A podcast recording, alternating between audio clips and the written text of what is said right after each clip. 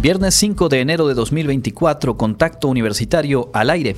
Ante los recientes hechos violentos, presenta su renuncia el secretario de Seguridad y Protección Ciudadana de Tabasco. La Facultad de Enfermería de la UADI será sede de la reunión anual de la Red de Instituciones de Educación Superior en Trabajo Social. La Secretaría de Rectoría invita a estudiantes de licenciatura a cursar alguna de las asignaturas libres institucionales. Y platicaremos con Cintia Cruz Castro y Ricardo Pat Chan sobre la memoria gráfica de Felipe Carrillo Puerto resguardada en la Fototeca Guerra. Con esta y más información, arrancamos Contacto Universitario.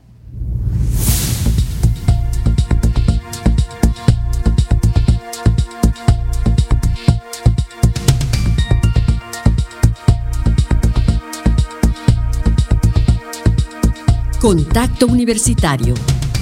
Nuestro punto de encuentro con la información.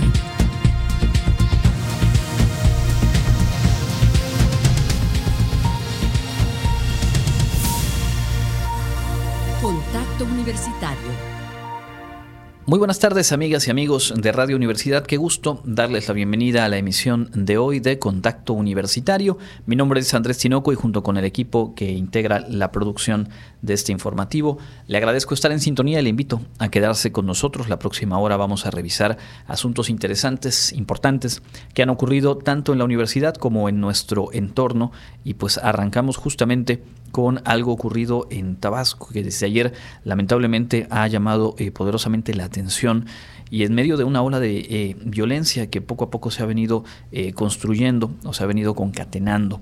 Esta mañana presentó su renuncia quien fuera secretario de Seguridad y Protección Ciudadana de aquella entidad, Hernán, Hernán Bermúdez Requena, mientras que el gobierno federal eh, anunció el envío de 2.500 elementos de la Guardia Nacional para reforzar justamente las condiciones de seguridad en aquella entidad. Y es que ayer se registraron asaltos a más de 24 comercios, eh, algunas tiendas de conveniencia, algunas tiendas de electrodomésticos y pues llamó la atención por el número de atracos, pero porque además eh, una parte de ellos se dieron prácticamente de forma simultánea eh, con delincuentes que portaban armas largas y pasamontañas. Esto ocasionó que la mayoría de los comercios en el municipio de Centro, así como algunos restaurantes y bares, eh, cerraran sus puertas desde las 6 de la tarde ante el temor de que se presentara más violencia. Se presenta hoy eh, la renuncia de Bermúdez en Requena, luego de que estos hechos, se, como le digo, se concatenaran con lo ocurrido el 22 de diciembre del año pasado, hace un, par de semanas atrás, cuando eh, pues se presentaron algunas balaceras y quemas de autos en la entidad, situación que se prolongó hasta un día después y que bueno también pues levantó eh, obviamente encendió las alarmas en la sociedad de eh, Tabasco. Había sido designado eh, en este cargo de eh, secretario de Seguridad el 11 de diciembre de 2019, cuando todavía era gobernador de, del estado de Tabasco, Adán Augusto López, quien como sabemos después dejó el cargo para fungir como secretario de Gobernación a nivel federal. Antes de ocupar ese cargo, Bermúdez Requena quien hoy presentó su renuncia como secretario de Seguridad en Tabasco, se había desempeñado eh, como director de la Policía de Investigación en la Fiscalía General del Estado. En un mensaje eh, emitido hoy por el gobernador de aquella entidad, Carlos Manuel Merino Campos, eh, pues se hizo el anuncio de que el gobierno federal está reforzando la seguridad con 2.500 elementos de la Guardia Nacional, el Ejército Mexicano y la Fuerza Aérea y afirmó eh, el gobernador Merino que se instalarán algunas bases de operaciones mixtas en varios puntos del eh, estado de Tabasco. Por su parte, el presidente de la República calificó estos hechos como propaganda. Dijo que esta ola de asaltos a comercios en la capital, eh, que dejó un saldo de solamente ocho personas detenidas, pues se había tratado de un acto de propaganda, lo cual pues obviamente pues da da para el análisis y da para el comentario, más allá de, la política o de la estrategia de seguridad que en este caso en una entidad, en una capital de, una entidad no, no es efectiva. Además, la forma en la cual se le aborda horas después o cómo se le califica, cómo se trata de eh, pues plantear el hecho también pues deja bastante que desear. Volveremos con otros temas nacionales un poco más adelante. Por lo pronto vamos a la información universitaria y arrancamos eh, comentándoles que la Facultad de Enfermería será la sede de la reunión anual de la Red de Instituciones de Educación Superior en eh, Trabajo Social. Jorge Moreno nos tiene la información. La Facultad de Enfermería de la Universidad Autónoma de Yucatán fue seleccionada como sede de la reunión anual de la Red de Instituciones de Educación Superior en Trabajo Social RENIETS 2024 presidida por la maestra Carmen Casas Ratia, directora de la Escuela Nacional de Trabajo Social de la Universidad Autónoma de México. La RENIETS 2024 tiene como objetivo promover la reflexión e intercambio de conocimientos, ideas y experiencias para nutrir los proyectos e iniciativas que perfilen a la disciplina en forma competitiva, adaptada a las tendencias del contexto nacional y mundial. En entrevista, Dayane Trinidad Tun González, directora de la Facultad de Enfermería de la UADI, comentó que con Renies 2024 se espera abrir un espacio de encuentro y reflexión sobre los procesos formativos de las y los trabajadores sociales encaminado a las necesidades actuales y explicó que esta reunión es anual y está dirigida a directores y coordinadores de dependencias y universidades. Se espera en esa reunión abrir un espacio de encuentro y reflexión sobre los procesos formativos de las y los trabajadores sociales. Esto pues encaminado a las necesidades actuales ante las desigualdades y los contextos sociales y pues se puedan identificar los abordajes y hallazgos que enriquezcan la formación universitaria de tal manera que los directores de las diferentes dependencias de las universidades donde tienen la licenciatura en trabajo social se puedan ir con información valiosa que nutra cada uno de sus programas educativos. Informó que las actividades de RENIES en su edición 2024 iniciarán con una ceremonia de bienvenida que se realizará en el auditorio de la facultad, encabezada por Alberto Estrada Pinto, rector de la universidad, y que marcarán el inicio de los trabajos de esta importante reunión. Y se van a hablar de los avances que se tuvo en el 2023 en cada uno de los ejes que tiene la, la. Posteriormente se tendrá la conferencia Ejes Transversales de los Procesos Formativos de las y los Trabajadores Sociales y posteriormente por la tarde se tendrán talleres, talleres que son interinstitucionales y donde tiene que ver eh, temáticas específicas eh, sobre reflexión e intercambio de las principales problemáticas que se enfrentan o que enfrentamos las instituciones de educación superior ante los contextos actuales en la disciplina de trabajo social. Renies 2024 se llevará a cabo del 18 al 20 de enero en las instalaciones de la Facultad de Enfermería de la UADI. Para Contacto Universitario, Jorge Moreno. Bueno, pues cambiando de tema, no sé a usted cómo le haya ido con estos días en los que hubo un poco más de fresco de lo habitual.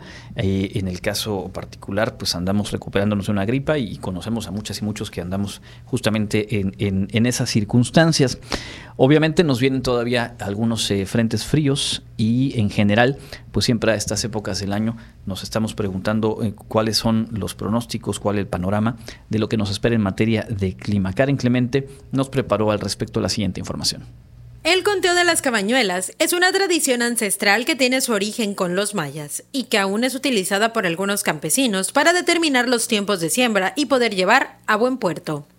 Si bien el cambio climático ha reducido el porcentaje de efectividad en las predicciones, el meteorólogo del Comité Institucional para la Atención de Fenómenos Extremos de la UADI, Juan Vázquez Montalvo, afirmó que se conserva un 70% de asertividad, por lo que son de mucha utilidad para saber cómo se espera el tiempo meteorológico para el año que inicia. El mes de enero queda exactamente en la parte neurálgica principal del comportamiento de invierno.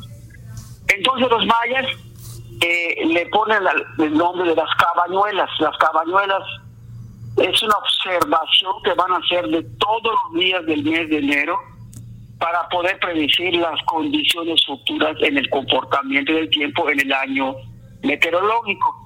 De acuerdo con esta tradición, indicó, la primera vuelta es del primero al 12 de enero y corresponde a cada mes del año. En tanto, del 13 al 24 de enero se realiza el mismo conteo por mes, pero partiendo en sentido inverso, es decir, de diciembre a enero. Respecto a la tercera vuelta, Vázquez Montalvo explicó que va del 25 al 30 de enero y cada día son dos meses. Para el 31 de enero, añadió, cada dos horas del día corresponde a un mes del año. Se checan las concordancias de las cuatro vueltas. Si ocurre dos veces, se repite lo mismo, es muy probable que ocurra. Si ocurre tres veces, el porcentaje aumenta y si ocurre las cuatro veces, es así un hecho que va a ocurrir. Para Contacto Universitario, Karen Clemente. Bueno, pues por ahí una eh, de las formas en las cuales se toman algunas previsiones y se puede ir eh, pues sabiendo qué nos espera en materia del clima. Cambiamos eh, de tema. En este inicio de semestre está por realizarse el registro de las y los estudiantes de las licenciaturas de la UADI que desean cursar asignaturas libres. Hay una oferta amplia y varias dependencias, varias áreas, justamente han construido propuestas al respecto. Vamos a conocer en primer término la, eh, pues la opción, el menú de asignaturas libres que estará ofertando la Secretaría de Rectoría. La Universidad Autónoma de Yucatán a través de la Secretaría de Rectoría invitan a todas y todos los jóvenes a formarse integralmente con las nuevas asignaturas institucionales. En esta ocasión se ofertarán cinco asignaturas, entre las que se encuentran Conviértete en tallerista, impartida por la arquitecta Elvira Rivero Viana. En esta, los estudiantes podrán impulsar sus habilidades para desarrollar secuencias didácticas enfocadas en dinámicas lúdicas.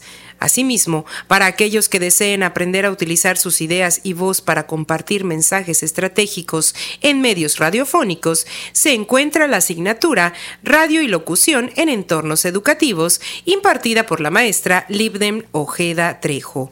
Y si buscas aprender a utilizar los espacios del arte como un objetivo estético y de impacto social, se encuentra a disposición la asignatura Dirección de Eventos de Artes Visuales, a cargo del licenciado Manuel Maitilán. Por otra parte, el maestro Raúl Lara Quevedo impartirá Inclusión Social desde el fomento a la lectura, en donde podrás utilizar el fomento a la lectura como herramienta para acortar la brecha de inequidad social. Por último, la maestra Libdem Ojeda Trejo impartirá la asignatura Marketing Digital y Diseño de Campañas. Se les recuerda a todas y todos los interesados que su inscripción deberá realizarse a través de la plataforma CISEI el día 9 de enero. Las clases inician el próximo 10 de enero. Para consultar más a detalle los días y horarios, estos se encuentran disponibles a través de la página de Facebook de la Universidad Autónoma de Yucatán. Para Contacto Universitario, Clarisa Carrillo. Bueno, y así como eh, en el caso de la Secretaría de Rectoría, también el Programa Institucional de Cultura Física y Deporte, Deportes Wadi, tiene una amplia oferta de asignaturas también disponibles para las y los estudiantes de licenciatura. Elegir una asignatura libre deportiva es importante. La Universidad Autónoma de Yucatán, a través del Programa Institucional de Cultura Física y Deporte, invita a los estudiantes de las diferentes licenciaturas a cursar alguna de las 29 asignaturas libres deportivas que ofrece para el periodo enero-mayo 2024 en sus modalidades online, presenciales o híbridas. Para cursar alguna de esas asignaturas, los pasos que debes de seguir son Consulta y lee el catálogo completo con todas las opciones. Elige la que se ajusta a tu horario, posibilidades y gustos. Ingresa a tu C6 y realiza tu selección. Asiste y cumple con lo requerido. Para realizar tu carga tienes hasta el 9 de enero de 8 de la mañana a 11.59 de la noche. Para mayor información y conocer el catálogo completo de asignaturas libres deportivas, consulta el Facebook Deportes Wadi. Para contacto universitario, Jorge Morel pues ahí está Deportes Wadi en Facebook, en Instagram y pueden eh, llegar a la publicación correspondiente, ir al catálogo completo, son 29 asignaturas distintas las que se ofertan y como ya nos decía en esta nota Jorge, tanto presenciales como incluso en modalidad virtual o híbrida para poder sumar a eh, pues el plan eh, curricular del actual semestre que está justo por iniciar. Ayer platicábamos aquí en, el informativo con la doctora Marcela Zamudio Maya, directora general de Desarrollo Académico, en torno a varios asuntos y ella nos eh, puntualizaba y hacía la invitación para que las y los estudiantes que presentaron el exani en el mes de junio pasado y que aplicaron para alguna licenciatura que tiene ingreso también en este semestre que está por arrancar, no eh, pasen por alto la fecha del próximo lunes y el próximo martes, ya que la etapa 7 se reactiva para aquellas licenciaturas y aquellos aspirantes que podrían ingresar en este eh, semestre. Los detalles nos los presenta a continuación Karen Clemente. Como parte del proceso de ingreso al sistema de licenciatura de la Universidad Autónoma de Yucatán, los días 8 y 9 de enero se llevará a cabo la etapa 7 de este mismo. En ella, los jóvenes que no hayan sido admitidos podrán competir para ingresar a alguno de los programas que aún tengan cupo para estudiantes, que en este caso, de acuerdo con la directora general de Desarrollo Académico Marcela Zamudio Maya, son 10 programas. Recordar a, las personas que participaron en la convocatoria de ingreso de 2023-2024 a la licenciatura, a nivel licenciatura, que la próxima semana, de hecho el próximo lunes 8, se abre la etapa 7 para 10 programas educativos que aún tienen, que tienen espacios disponibles. Para poder realizar este proceso deben ingresar a la página www.ingreso.wadi.mx diagonal licenciatura, verificar los programas que tienen cupo y realizar su registro en línea. En caso de ser admitidos, deben realizar su inscripción los días 11 y 12 de enero, además de también entregar sus papeles de manera virtual. Para consultar la convocatoria completa pueden ingresar a la misma página www.ingreso.wadi.mx diagonal licenciatura. Para Contacto Universitario, Karen Clemente. Y vamos a completar este bloque de información con pues una fecha sumamente relevante para quienes vivimos aquí en la ciudad de Mérida y que justo se cumplirá mañana 6 de enero. Son 482 años de la fundación de esta ciudad capital. Clarisa Carrillo nos preparó una nota al respecto. Con 482 años de fundación, la ciudad de Mérida sigue siendo un referente importante para nacionales y extranjeros. Además, se ha convertido en un espacio donde convergen una gran variedad de diferentes culturas. Destacó el profesor investigador de la Facultad de Ciencias Antropológicas de la Universidad Autónoma de Yucatán, Víctor Medina Suárez. Al recordar cómo se fundó Mérida, el experto detalló que una de las principales encomiendas que los reyes españoles les hicieron a sus agentes conquistadores, entre ellos Francisco de Montejo, durante el proceso de invasión que sufrió América desde que Cristóbal Colón llegó en 1492, fue el de fundar pueblos con el propósito de generar asentamientos sólidos que se pudieran convertir con el tiempo en ciudades el rey deja claro que lo que pretende es que se funden ciudades, ciudades que en primera instancia debían estar fundadas por 100 eh, cabezas de familia, 100 hombres, y es exactamente lo que Montejo va a realizar. Si lo anterior no se lograba, Montejo no tendría los derechos que las mismas capitulaciones daban. O sea, si no se fundan las ciudades, Montejo no sería gobernador, no sería capitán general, no sería algo así. No tendría derecho de tendría derecho a dar encomiendas, no recibiría el derecho de tener tierras ni repartirlas a sus propios ayudantes, es así como el 6 de enero de 1542 se funda nuestra ciudad sobre las ruinas de Ixcancijó. Ahí don Francisco de Montejo, el mozo, la nombró Mérida, porque las antiguas edificaciones prehispánicas le recordaron a las ruinas romanas que se conservan en la ciudad homónima de Extremadura, España. Además, se la dedicó a Nuestra Señora de la Encarnación. ¿Quién fueron entonces los primeros pobladores? Todos soldados y marineros que habían llegado con Montejo, y esto responde directamente a la orden de las capitulaciones. Y así comienza Mérida. En realidad Mérida comienza escrito en un papel. La ciudad o la urbs, o sea, la materialidad, desde luego todavía no existía, no había una plaza, no había una catedral, no había un palacio de gobierno, todavía ni siquiera habían calles la población, dijo, quedaría dividida finalmente en cuatro secciones con sus barrios, de tal forma que al sur queda San Sebastián, al poniente Santiago y Santa Catarina, hoy Parque Centenario, al oriente San Cristóbal y al norte Santa Lucía y Santa Ana.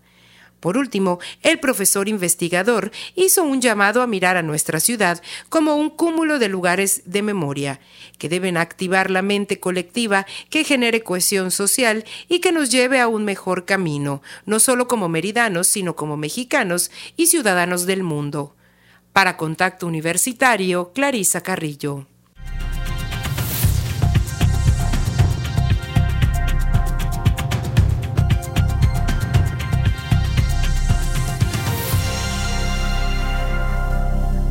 Continuamos en contacto universitario a través de las frecuencias de Radio Universidad y saludamos a quienes se suman a este espacio de entrevista en las plataformas digitales de la Universidad Autónoma de Yucatán. Hoy nos da mucho gusto recibir a la maestra Cintia Cruz Castro y al licenciado Ricardo Pat Chan. Ellos eh, pues son el equipo de la Fototeca Guerra, eh, espacio de la Facultad de Ciencias Antropológicas y tenemos varios asuntos que platicar. De entrada, bienvenidos y muy feliz año. ¿Cómo están? Muchas, gracias, Andrés. Este, ahora sí que para para no perder la costumbre estamos aquí. Así es, una bonita tradición de empezar el año platicando con ustedes y por supuesto ustedes con nuestro auditorio. Eh, siempre en los momentos eh, emblemáticos de la universidad, la Fototeca Guerra eh, está presente, tiene obviamente un acervo muy valioso que, que resguardar y que compartir y el día miércoles en un evento muy relevante para la universidad, pero que va mucho más allá de la propia Wadi, en el centenario luctuoso de Felipe Carrillo Puerto, pues también obviamente estuvo presente ahí y está al alcance de la sociedad, el acervo y buena parte del trabajo que se realiza o que ha realizado la Fototeca Guerra. Vamos entrando en materia. Cuéntanos un poco, Cintia, de, qué es lo que o cómo participa la Fototeca Guerra en este arranque del año dedicado a Felipe Carrillo Puerto. Bueno, como bien dices, eh, bueno, somos afortunados de que nos llamen en, en eventos importantes de la universidad no solo porque tenemos eh, por la historia importante de, de, lo que es el Estado, sino también de la misma universidad y que pues bueno, evidentemente está ligada a la historia del Estado. Y pues este nos, nos mandaron llamar para eh, ayudar a la museografía, en la museografía del Museo Felipe Carrillo Puerto, que se encuentra en Motul, que como sabemos es la casa donde vivió Felipe con sus papás, con sus hermanos. Y eh, se nos hace esta propuesta también para que eh, los visitantes, que desde el miércoles ya pueden entrar y ver esta nueva museografía, eh, les quedara muy claro la obra y, digamos la figura de, de, Felipe Carrillo Puerto, ¿no? Porque es importante para nuestro estado, porque es importante para nuestra universidad y pues este ahora sí que tuvimos que viajar a Mutul, ver todo, este, compaginar qué es lo que tenía el museo, qué documentos fotográficos teníamos nosotros, qué podíamos, este, pues ahora sí, cómo organizar toda la información. Entonces, este, hacia grandes rasgos, pues hicimos toda la museografía, toda la cuestión de diseño gráfico, identidad, este, pues el diseño de, de espacios y demás. Entonces, pues ahora sí que a grandes rasgos es esto, ¿no? a grandes rasgos y también un gran trabajo eh, que siempre, siempre cuando hablamos e invitamos a las diferentes exposiciones fotográficas, en, su caso, eh, sabemos que podemos ir a apreciar, a sorprendernos, a recordar, pero que hay eh, detrás y en todo el proceso un trabajo de investigación muy amplio y del cual muchas veces se van como uniendo piezas. Cuéntanos por favor, Ricardo, en principio, ¿a qué se refiere el término de museografía y cómo fue en este caso la, labor. Sabemos que hay mucha información sobre Felipe Carrillo Puerto, se sigue generando, pero después me imagino que lo que hay que hacer es confeccionar y darle un sentido concreto y que sea funcional para el espacio, para los visitantes, en fin, creo que es, es, una, es un oficio también bien, bien interesante. Eh, sí, bueno, en, primer eh, plano lo que quisimos hacer, como bien dicen con la museografía, es eh, que el público pueda entender de una manera eh, más digerible la, vida de, Felipe Carrillo Puerto y como bien menciona la maestra Cintia, eh, su obra y su legado. ¿no? Entonces con estos puntos, eh, con estos ejes rectores, eh, nos tuvimos que aventurar a crear una, una identidad a través de imágenes y documentarnos, perdón, asesorarnos con el comité que tenía la misma universidad para hacer una revisión minuciosa de, de los datos históricos y efectivamente hacer una depuración y una construcción un hilo histórico que vaya acorde a, un personaje que, que, muchas veces nos centramos en, aspectos eh, que nos han permitido la historia desde diferentes eh, ámbitos, como es su asesinato o la canción muy conocida que surge dentro de, su haber, ¿no? Pero quisimos eh, ir más allá de eso, ¿no? Conocer la vida política, conocer eh, todo lo que hace este hombre en, de 1909 a 1924, que es su vida política y su vida pública, ¿no? Entonces, a partir de esto, nos llevamos a cabo la tarea de no únicamente dejar y escribir y poner fotografías, sino también eh, hacer una identificación a través de los mismos colores. Eh, cada uno de los paneles contienen eh, diferentes elementos que se encuentran en la revista Tierra, un órgano de, de la Liga Central de Resistencia. y esto lo hicimos para que también la gente, al estarlo viendo, pueda tener un impacto completo de todo lo que había detrás de él, ¿no? Entonces, eh, para darnos una idea nada más, eh, Felipe Carrillo Puerto eh, deja en, escrito, dentro de, algunos informes, que habían más de 100 mil personas pertenecientes al, Partido Socialista, ¿no? Entonces, todo esto, ¿no? Que puede parecer un poco diferentes piezas, lo quisimos poner en esto y es lo que hay detrás de, esta cuestión museográfica. ¿Cuánto tiempo se tiene que invertir? Sabemos que eh, en muchas ocasiones, si no es que en todos los proyectos de esta naturaleza, eh, lo que menos hay es, es, el tiempo en extenso. Casi siempre hay plazos y obviamente se van, se van ajustando. Pero eh, ¿cuánto tiempo de trabajo conllevó y pues cuál es la, la, percepción de lo que se vivió en, en el evento de, inauguración, que además fue en, el marco de un evento de enorme magnitud? Y que obviamente debe sentir, debe dar una satisfacción muy particular el ver ya expuesto el trabajo y saber que va a haber eh, pues miles de visitantes a lo largo del año y del tiempo, pues que van a apreciar esto que ustedes se dedicaron y se centraron a construir. Híjole, fue tiempo récord. Este también eh, los tiempos que, que nos asignan, uno piensa, a lo mejor lo hubiera hecho mejor, pero creo que en esta ocasión el tiempo nos hizo darlo mejor, ¿no? Eh, fue un tiempo de un mes, ¿no? Para hacer todo diseño, producción y demás. Y ver eh, qué elementos eran necesarios que estuvieran ahí en, en, en, el museo. Y pues digamos que sí, o sea, fue todo, ¿no? Integrar desde entender el personaje, entender el contexto histórico para que eso se pudiera plasmar en la museografía, ¿no?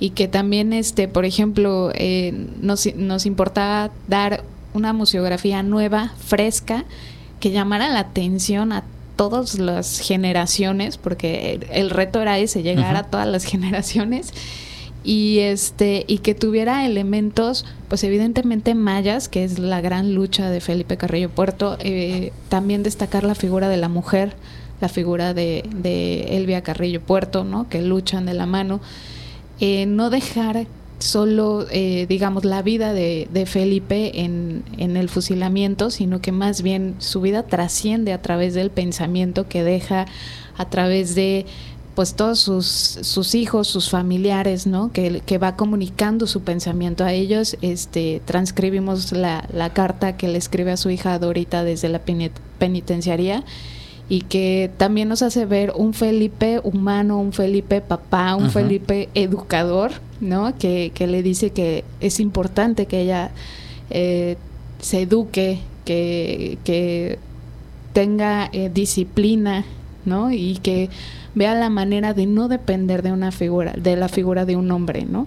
Entonces también eh, este pensamiento, ¿no? Que también rompe con la época y que lo va dejando a sus familiares también era importante para nosotros porque, pues, aunque hay ciertos escritos que tenemos de él y que sobreviven a él, pues no hay como una obra, ¿no? Compilada de, que él escribió, pero sí hay esto, ¿no? Que, que él deja como legado, que es el, su pensamiento, ¿no? Que es lo que para nosotros era fundamental eh, poner y decir que pues su vida y su obra no terminaba con su fusilamiento, sino a través de todo esto y que también tiene que ver pues la universidad, ¿no? Que también es un gran legado para para nosotros de, Felipe y bueno, ahora sí que yendo a la segunda pregunta, ¿cuál fue el impacto? Y bueno, yo creo que Ricardo y todos los que estuvimos presentes ese día fue fue bastante impactante ver eh, los resultados que tuvimos,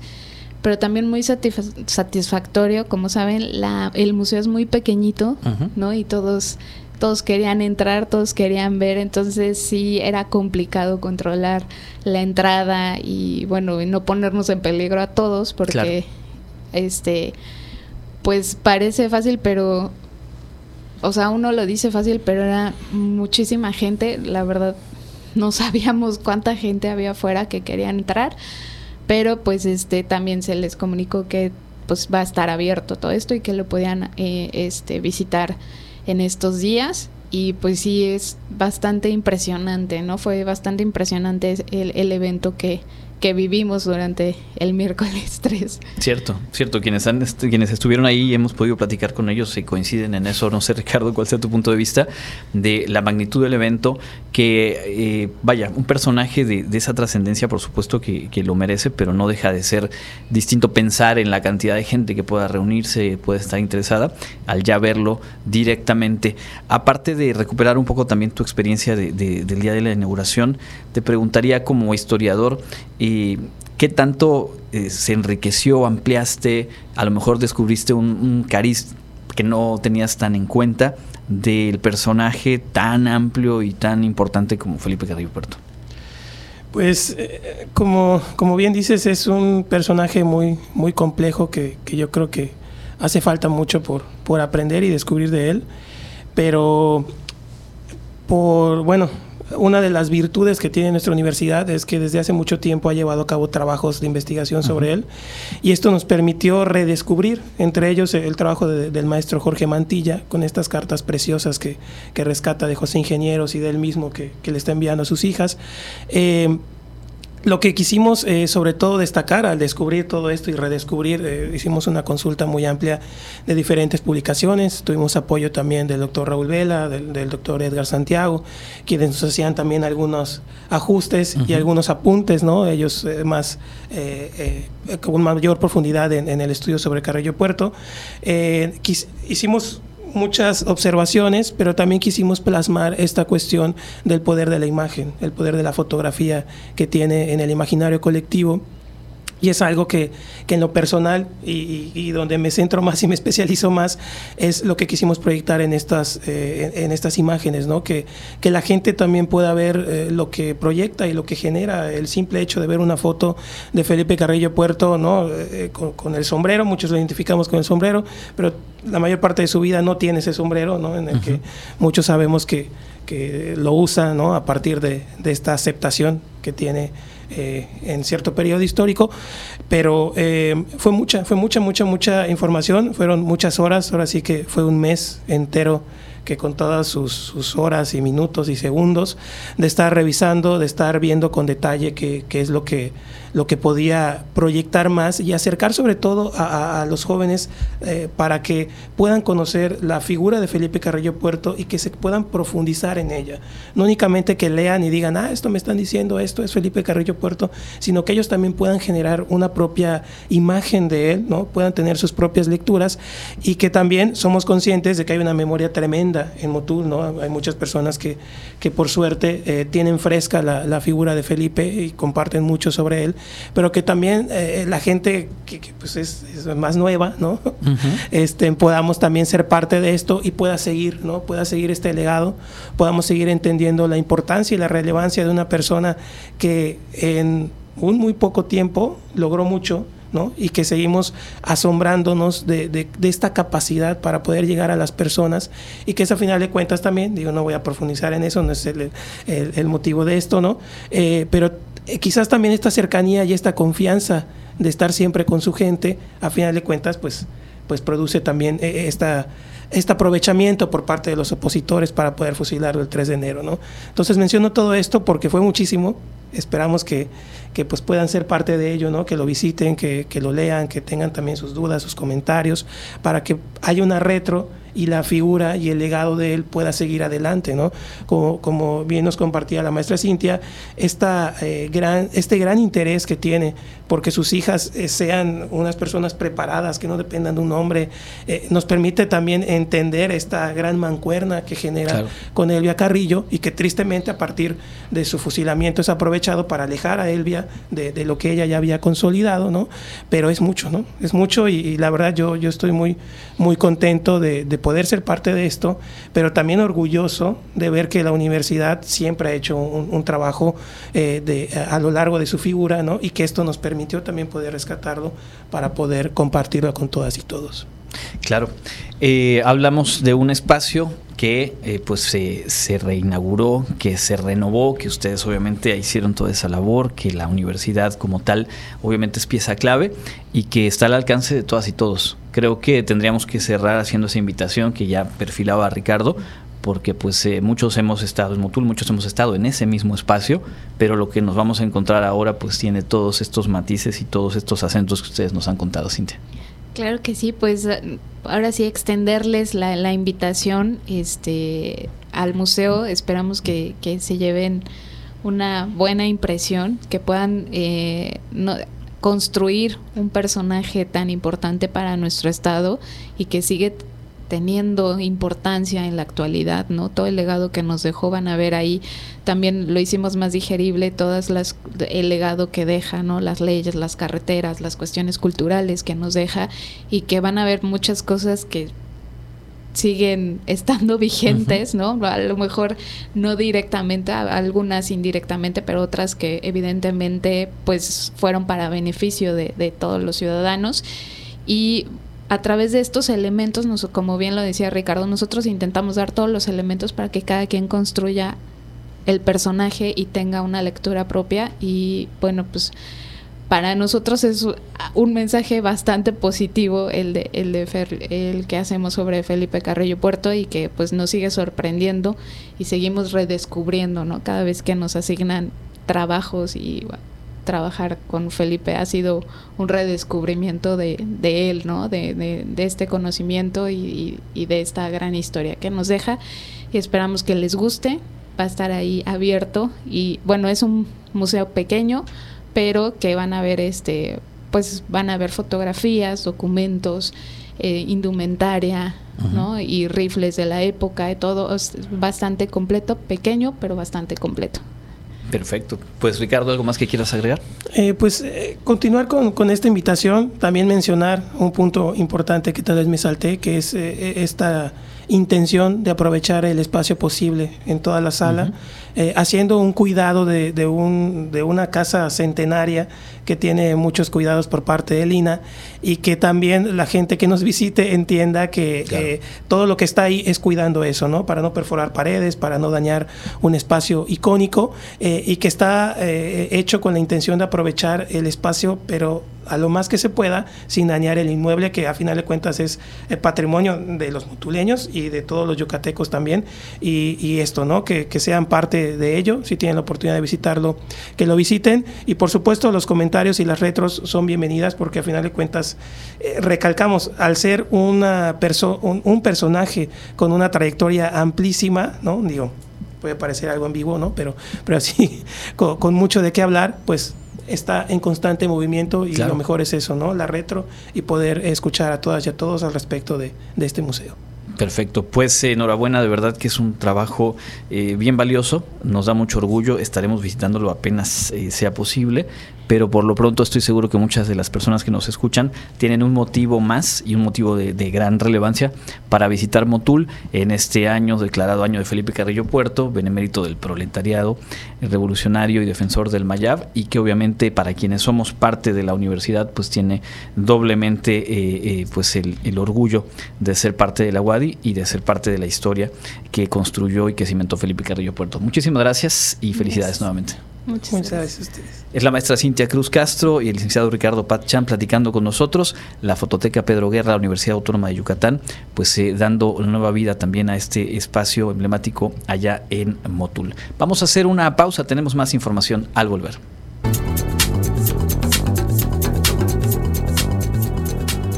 El Comité Institucional para la Atención de Fenómenos Meteorológicos Extremos de la UADI informa que este viernes 5 de enero tenemos un ambiente algo caluroso con cielo mayormente despejado a medio nublado, con descenso de temperatura por la noche. La máxima temperatura estará en 34 grados Celsius y la temperatura mínima será de 16 grados en el amanecer de mañana sábado. En la ciudad de Mérida, centro y oeste, la máxima temperatura será de 34 grados y la mínima de 21.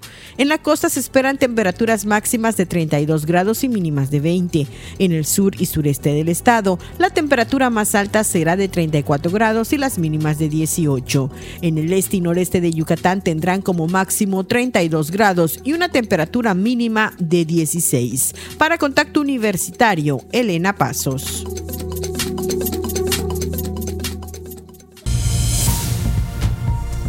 Contacto Universitario nuestro servicio informativo en radio.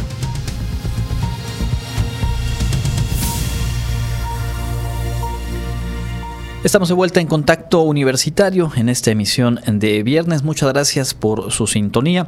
En un momento más tendremos para ustedes la agenda cultural y vaya que hay eh, pues bastante actividad. A lo largo de las próximas semanas se estará realizando el Mérida Fest que pues celebra el aniversario número 482 de nuestra ciudad de Mérida y pues a partir de ahí hay una agenda muy muy amplia de actividades en los próximos días y en espacios tanto públicos como centros culturales, teatros. La verdad es que bien vale la pena revisar la cartelera y no perder detalle.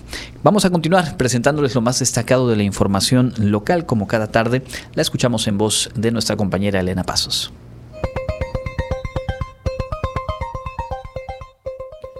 En información local, Claudia González Góngora, presidenta de la Cámara Nacional de la Industria Restaurantera y Alimentos Condimentados Canirac, señaló que el sector espera un 2024 positivo. Este 2024 habrá nuevos componentes que impactarán la actividad gastronómica yucateca, indicó.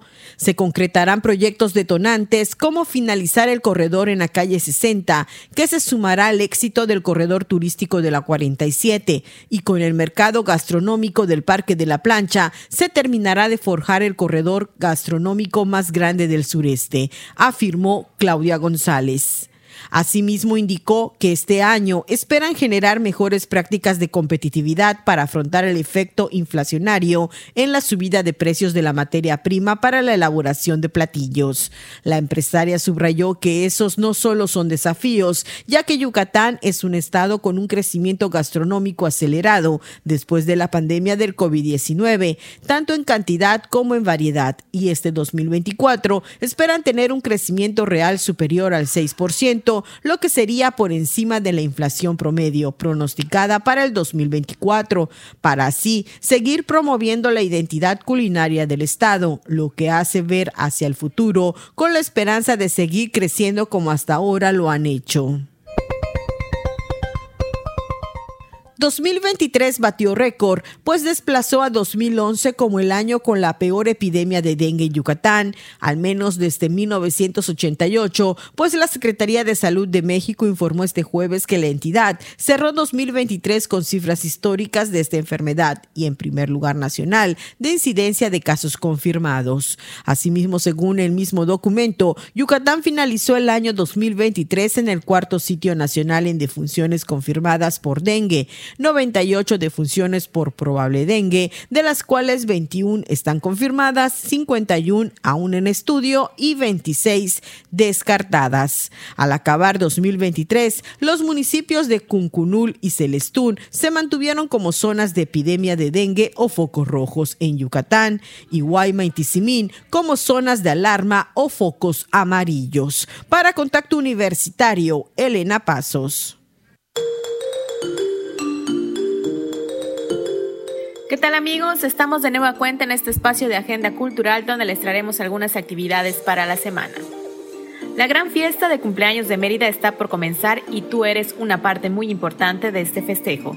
Celebremos en el concierto inaugural Manzanero y Amigos, donde reconocidos talentos de la música le cantarán a Mérida en un hermoso concierto bajo la dirección artística de Juan Pablo Manzanero.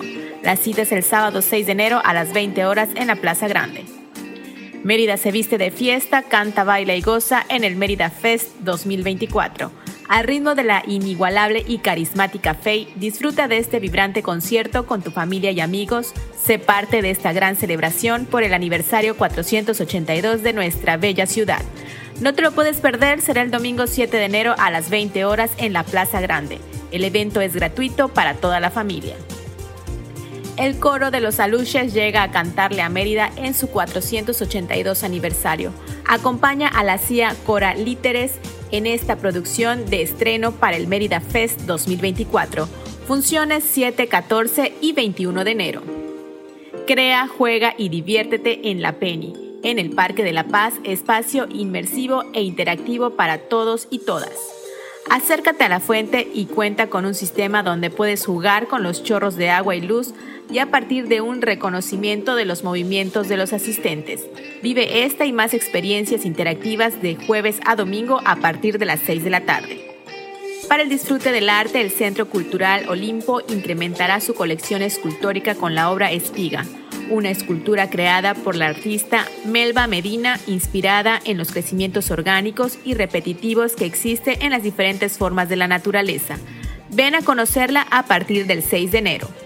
Ahí tienen la información cultural, no se pierda nuestra próxima entrega. Comunicación digital, audiovisual e identidad.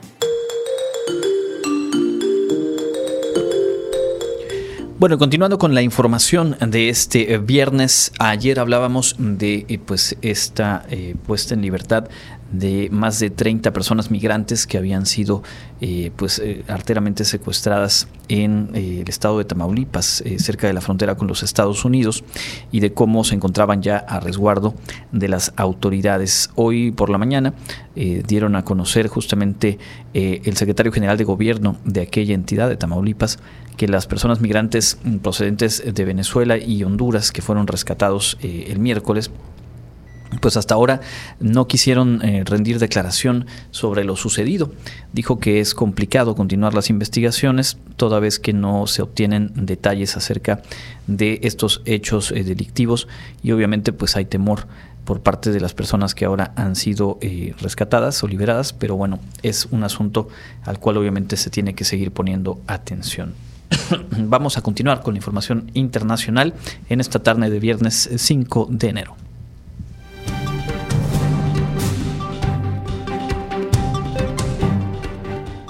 En el ámbito internacional, el ministro de Defensa de Israel, Yoav Galan, presentó públicamente por primera vez propuestas para la posguerra en Gaza, donde funcionarios locales reportaron este viernes decenas de muertos en las últimas 24 horas en los incesantes bombardeos israelíes.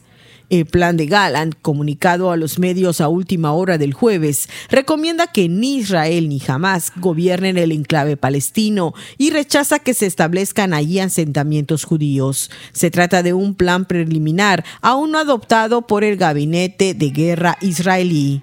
Sus líneas generales se dieron a conocer en vísperas del cuarto viaje del secretario de Estado estadounidense Anthony Blinken a la región desde el sangriento ataque del movimiento islamista palestino Hamas contra Israel el 7 de octubre, que dejó 1.140 muertos y desencadenó la guerra. El futuro del pequeño territorio palestino está en el centro de las preocupaciones de la comunidad internacional, en medio de crecientes llamados para un alto al fuego.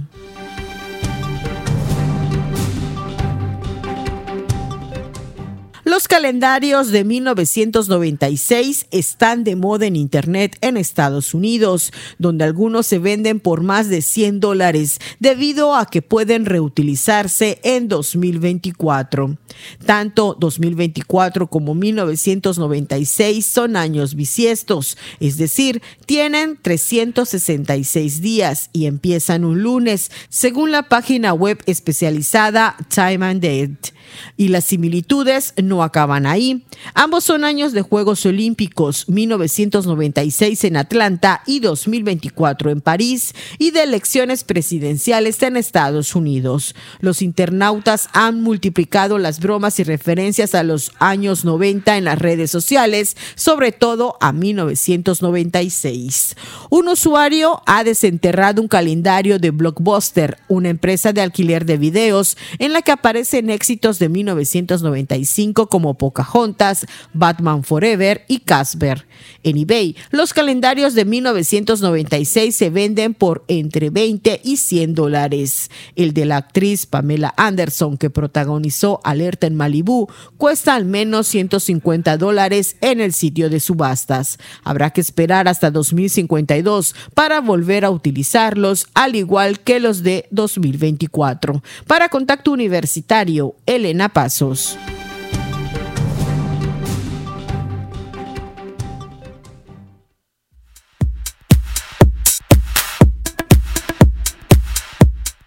Amigos, enseguida les presentamos las próximas actividades de nuestra Universidad Autónoma de Yucatán.